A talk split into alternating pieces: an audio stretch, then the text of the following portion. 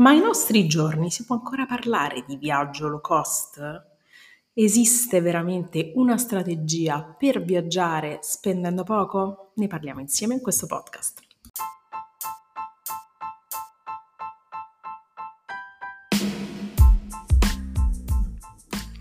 Ciao, sono Francesca Di Pietro, psicologa turistica e coach. Dal duemilaundici mi occupo di travel coaching sul web e non. Ti porto con me in un nuovo episodio di Travel Therapy, il podcast dei viaggi trasformativi. Buon ascolto!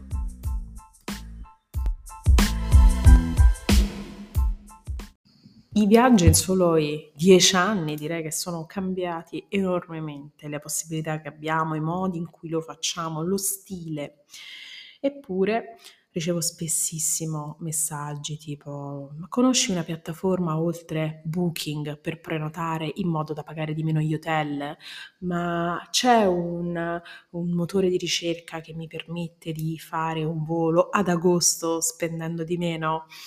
E potrei elencare una serie infinita di messaggi simili. E quindi la domanda che ci facciamo oggi in questo podcast è: si può nel duemilaventitré, l'anno in cui è stato gestato questo podcast, viaggiare low cost? E se sì, come? Allora, partiamo da questo presupposto. Mentre qualche anno fa, quando l'industria eh, del turismo si stava proponendo sul web, c'erano tantissimi bug di sistema, diciamo eh, c'era tantissima opportunità per chi volesse viaggiare in maniera più low cost, perché magari c'erano tanti errori di prezzo, perché magari eh, ci si trovavano tante piccoli um, hotel, piccole situazioni in una maniera alternativa che eh, ti permettevano di risparmiare, eh, c'erano anche dei, dei trucchi, diciamo, informatici. Adesso, col passare degli anni, ovviamente questo è molto cambiato, perché ormai tutti sono sul web, tutti sono eh, su internet, sui social, sulle varie app, anche B and B con tre camere, anche le, le compagnie aeree più sperdute, o quasi tutte le compagnie aeree più sperdute. Diciamo che sono cambiati molto eh, gli attori di questo, di questo processo, e quindi ehm, quello che ho notato è che molte persone credono che viaggiare low cost sia un atto di furbizia. L'approccio che si ha oggi è che la gente normale che prenota il proprio hotel su Booking, non che io abbia qualcosa con Booking, ma perché quello che uso io, o su un portale principale di prenotazione alberghiera, sia uno stupido, e che loro invece, che sono furbi, vanno a prenotare su un altro portale che in realtà ti permette di risparmiare tantissimi soldi. Ecco, direi che questo eh, è un concetto sul quale volevo tornare in questo podcast, e um, mi piacerebbe far ascoltare appunto a moltissime persone che trovo sui social. Viaggiare low cost non vuol dire che tu sei più intelligente degli altri, non vuol dire che sei furbo e conosci delle strategie e gli altri non le conoscono e pagano tanto. Vuol dire che sei una persona che accetta il compromesso, vuol dire che sei una persona che trova alternative. Le alternative sono molto spesso meno comode. Non puoi pensare di viaggiare low cost viaggiando in un quattro stelle o in un all inclusive. Tu per viaggiare low cost devi muoverti, esplorare, organizzare in modo diverso il viaggio. Si può viaggiare low cost nel duemilaventitré? Assolutamente sì. Si può anche viaggiare senza soldi, e penso che questo accadrà per sempre. Non ci sarà un momento in cui non sarà più possibile. La, quello che cambia è l'aspettativa delle persone. Cioè, tu non sei furbo che trovi su un portale sperduto un hotel ad agosto in Grecia a venti euro mentre tutti gli altri lo pagano centotrenta. Non sei furbo, ti illumino. Quello che ti permetterà di viaggiare low cost è il fatto di magari andare in una località dove non arriva un volo diretto, arrivarci magari via mare, arrivarci fuori stagione, prenotare non da internet, ma andando a parlare con le persone, andando a chiedere se qualcuno ha una camera che affitta, e molto probabilmente non dormirai in un hotel con vista, eh, piscina e tutti i comfort.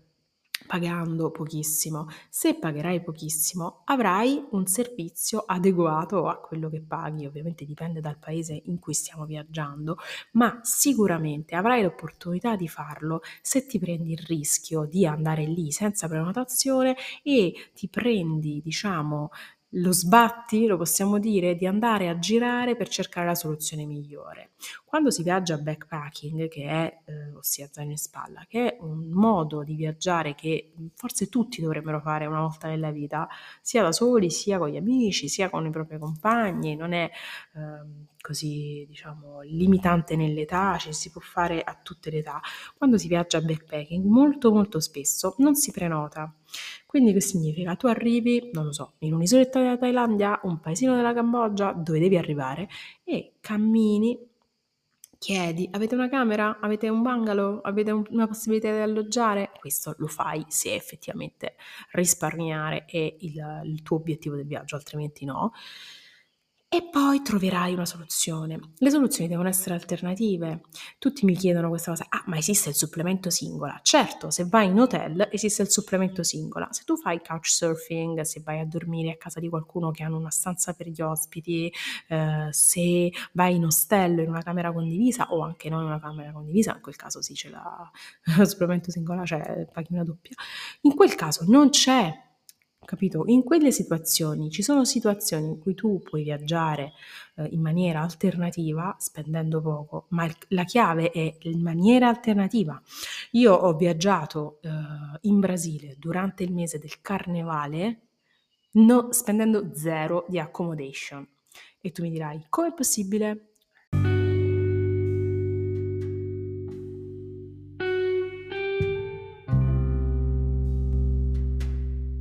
Ho fatto una cosa che si chiama scambio di casa, che mh, faccio da tantissimi anni. In questo momento storico della mia vita l'ho messo in pausa perché con il lavoro non riesco bene, ma eh, l'ho fatto ma davvero per tantissimi anni in tantissimi paesi del mondo.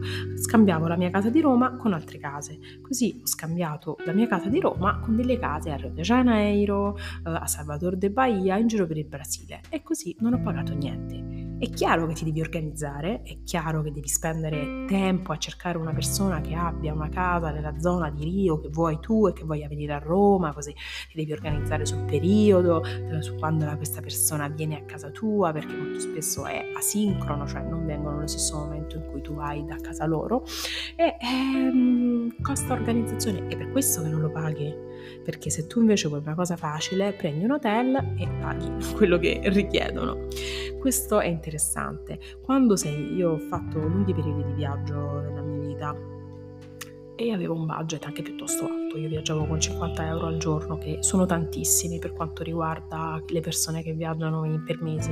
Conosco tanta gente che viaggiava con molto meno, quindi molto spesso tu dovevi organizzarti anche per il cibo, ad esempio cucinare in ostello. Uno dei paesi cari forse dove sono andata è proprio eh, il Brasile, eh, e lì eh, avevo problemi a cenare fuori, cioè a mangiare fuori sempre, perché si costa veramente tanto. Quindi io mangiavo fuori a pranzo, perché di solito c'erano i piatti combinati, dai, i menù del pranzo, e la sera mangiavo street food, quindi tapioca con cose dentro, eh, oppure cucinavo. Quindi mh, è chiaro che sono, ce, ce l'ho fatta a fare il mio mese passa in Brasile con cinquanta euro al giorno, ma eh, devi scendere a compromessi, e questo è quello, diciamo, che ci tenevo eh, a esprimere in questo podcast.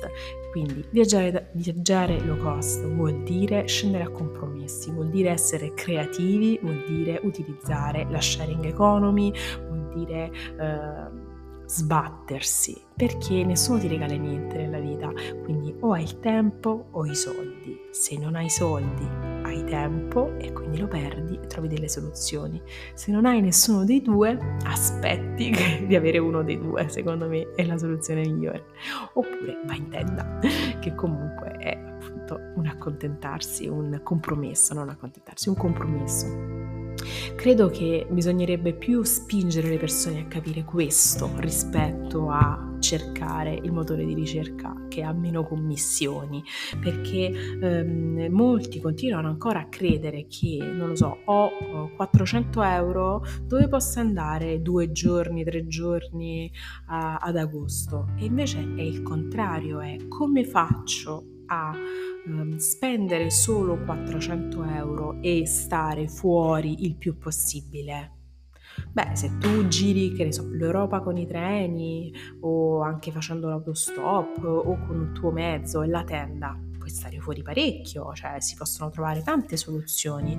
Il problema è che le persone mh, non fanno questo gradino, diciamo, spesso abbiamo... Uh, anche farsi delle volte dei preconcetti, no? Che chi uh, sceglie modalità di viaggio alternative è una persona hippie, è una persona uh, strana, invece noi non ci vogliamo sentire così. Invece molto spesso è semplicemente un modo per viaggiare di più. Io ho sempre cercato di viaggiare piuttosto low cost, uh, perché era un modo per poter stare fuori tanto tanto tempo, e più tempo stavo fuori meglio era. Quindi perché non concentrarsi e magari spendere i soldi in esperienze uniche? Io amo fare immersione, sapevo che nei miei viaggi la maggior parte dei soldi l'avrei spesa in immersione, perché non è che poi fai immersioni low cost, cioè costa fare immersione, ci sono dei criteri di sicurezza.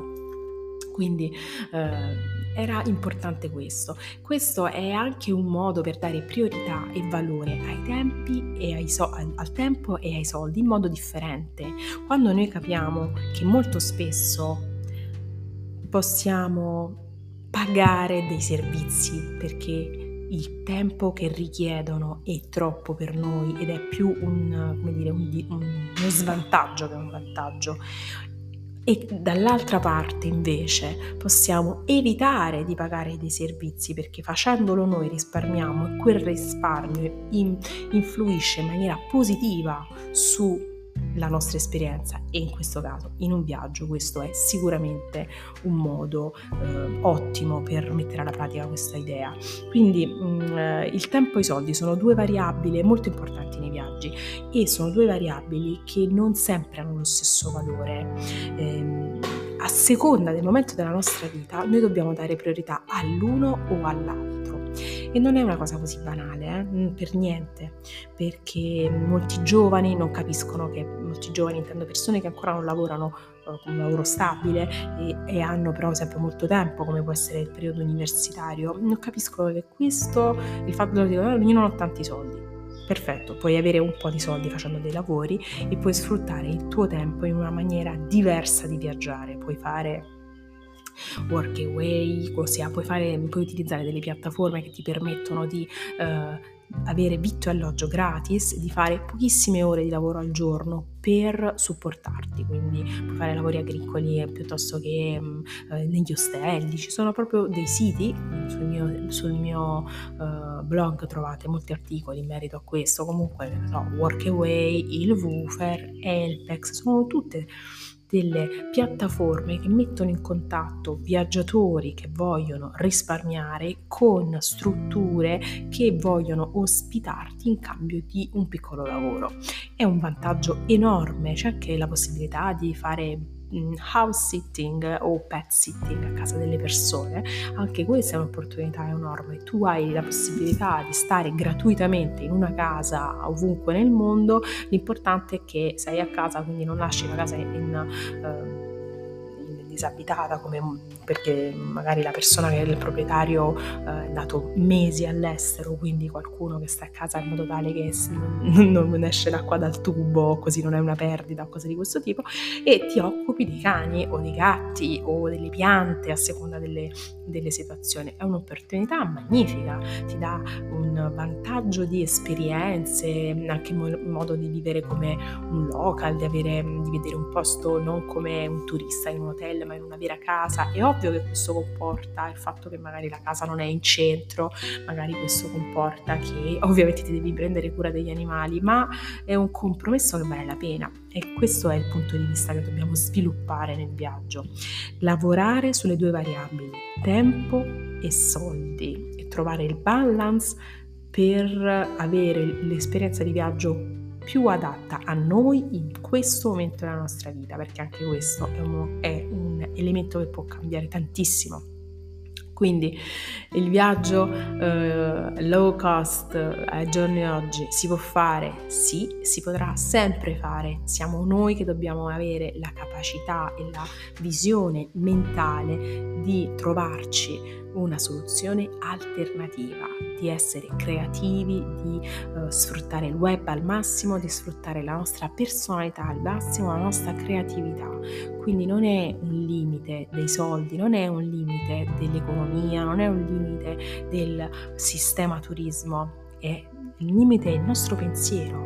Dobbiamo pensare fuori dagli schemi per risparmiare. Non puoi pensare di essere più intelligente dell'altro e trovare il volo più economico ad agosto e l'hotel in super sconto, ma devi uscire da questo binario, uscire da questa forma mentis, e vedrai che uscendo e dando valori diversi eh, a tempo e soldi, questa cosa si rifletterà anche nella tua vita, perché magari quello che dicevo prima, magari nella tua vita investi tempo in, nel posto sbagliato, nella vita di tutti i giorni. Investi tempo in un qualcosa che magari lì servirebbero dei soldi, cioè pagare qualcuno che lo fa per te perché avresti un vantaggio maggiore. Sembra banale, ma non lo è. Molte persone mh, hanno difficoltà, anche io ho avuto tantissima difficoltà da capire in quali contesti vale la pena pagare qualcuno che ti aiuti, in quali contesti vale la pena spenderci del tempo extra e farlo da solo. Spero che questa puntata ti abbia fatto pensare a queste due variabili in modo differente.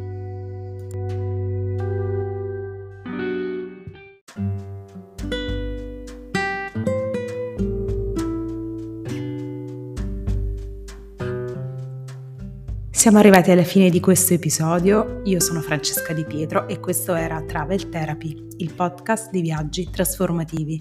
Spero che ti sia piaciuto, che questi argomenti ti abbiano fatto riflettere su qualcosa di diverso, e se hai qualcosa da dirmi o vuoi condividere con me esperienze ed opinioni, ti ricordo che mi trovi su tutti i social come Viaggiare da Soli. Ciao!